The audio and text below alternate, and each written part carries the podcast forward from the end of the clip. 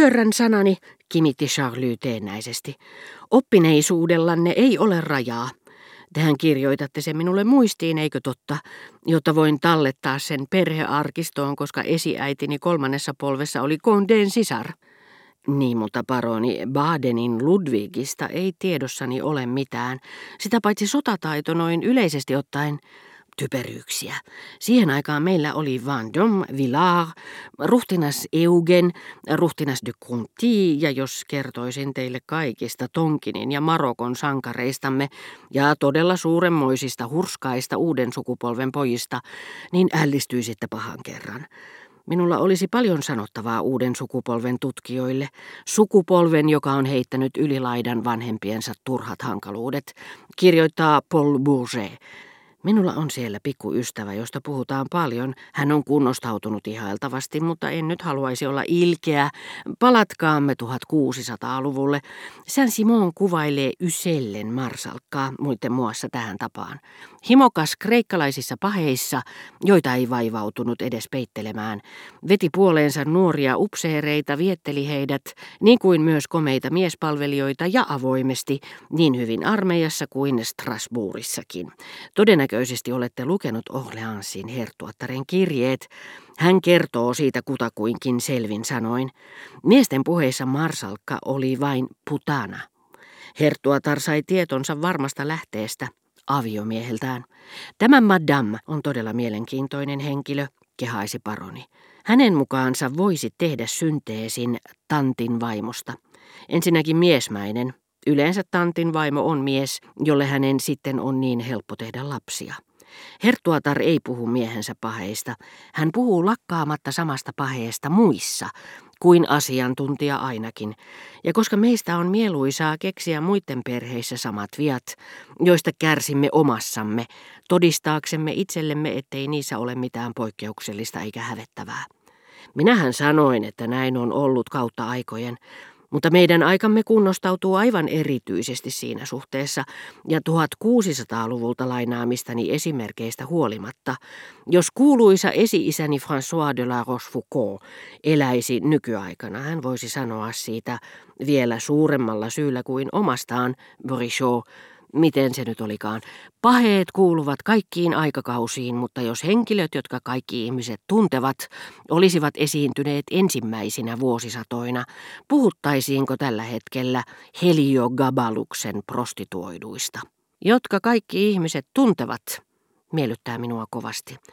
Terävänäköinen sukulaiseni tunsi kuuluisimpien aikalaistensa tekopyhät jaaritukset, siinä missä minäkin omieni mutta sen tapaisia henkilöitä ei ainoastaan ole enemmän kuin aikaisemmin, heissä on myös jotain erikoislaatuista. Tunsin, kuinka herra de Charlie valmistautui kertomaan, millä tavalla nämä tottumukset olivat kehittyneet. Ja hänen puhuessaan, Brechon puhuessa, enemmän tai vähemmän tietoinen kuva vääntöin hyväilevään, intiimiin aiheeseen liittyvä kuva kodistani, missä Albertin minua odotti, ei hetkeksikään väistynyt mielestäni. Palasin lakkaamatta Albertiniin, niin kuin minun kohta todella pitäisi palata hänen luokseen, ikään kuin kahleisiin, jotka tavalla tai toisella pitivät minua otteessaan, estivät minua lähtemästä Pariisista, ja tällä hetkellä Verderäänien salongin muistuttaessa kodistani saivat sen tuntumaan ei suinkaan tyhjältä, minuuttani inspiroivalta ja hieman surulliselta, vaan asutulta. Ikään kuin Balbekin hotelli tiettynä iltana, täynnä elämää, joka jatkui siellä minua varten vääjäämättä, jonka tiesin tapaavani siellä, milloin vain haluaisin. Paronin pakonomaisessa tavassa palata aiheeseen, missä hänen alati samaan suuntaan kääntyvä älynsä osoittautui kutakuinkin läpitunkevaksi, oli jotakin mutkallisen tuskallista. Hän oli ikävystyttävä kuin tiedemies, joka ei näe erikoisalansa ulkopuolelle. Ärsyttävä kuin salaisuuksiin vihitty, joka ylpeilee tiedoillaan ja palaa halusta levittää niitä. Vastenmielinen kuin kaikki ne, jotka pöyhistelevät heti, kun tulee puhe heidän vioistaan, huomaamatta, että häiritsevät pakkomielteensä orja ja vastustamattoman varomaton kuin syyllinen ikään. Toisaalta nämä luonteen piirteet, jotka hetkittäin tulivat esiin yhtä hyökkäävästi kuin hullussa tai rikollisessa, rauhoittivat minua tavallaan, sillä alistaessani ne tarpeellisiin muutoksiin, voidakseni tehdä niistä johtopäätöksiä Albertinin suhteen, ja muistellessani hänen asenteitaan sään luun itseni kanssa, päättelin, niin tuskallinen kuin toinen muistoista olikin, ja alakuloinen toinen, että ne sulkivat pois sen tyyppisen korostuneen vääristymän, ja pakostakin yksipuolisen erikoistumisen, jollainen niin voimakkaasti tuli esiin paronin puheissa, niin kuin hänen persoonallisuudessaankin.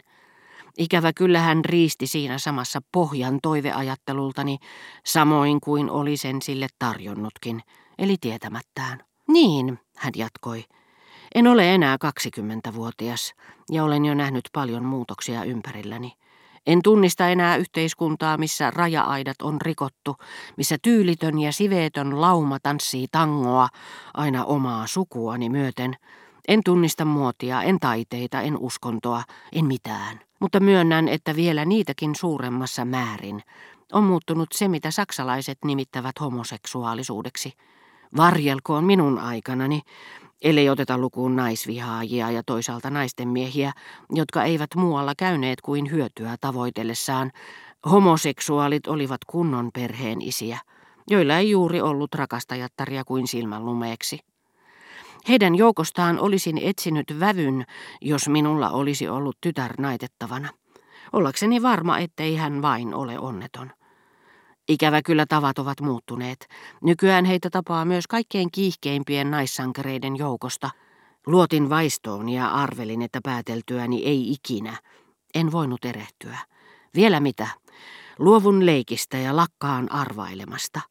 Eräällä ystävälläni, taipumuksistaan tunnetulla miehellä, oli ajuri, jonka kälyni Orjan oli hänelle toimittanut.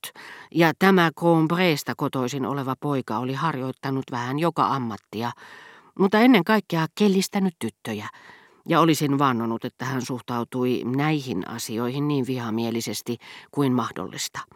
Hän teki rakastajattarensa onnettomaksi pettämällä tätä kahden jumaloimansa naisen kanssa, muista puhumattakaan, joista toinen oli näyttelijätär, toinen tarjoilijattarena oluttuvassa. Serkkuni Germantin ruhtinas, jolla on nimenomaan liian herkkäuskoisten miesten ärsyttävä äly, sanoi minulle kerran – mutta mitä varten ex ei makaa ajurinsa kanssa? Ehkä Theodore, se on ajurin nimi, hyvinkin pitäisi siitä, eikä häntä peräti kismittää, ettei isäntä edes lähentele häntä. Minun oli pyydettävä, että Gilbert lopettaisi. Minua ärsytti tämmöinen selvänäköisyys, joka umpimähkään käytettynä osoittautuu selvänäköisyyden puutteeksi, ja myöskin serkkuni läpinäkyvä oveluus. Hän kun olisi halunnut ystävämme eksän uskaltautuvan lankulle, jotta mikäli se osoittautuisi luotettavaksi, ylittäisi sen itsekin.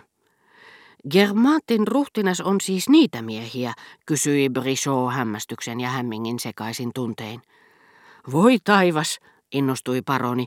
Sehän on niin tunnettu asia, etten usko olevani tahditon, jos vastaan myöntävästi.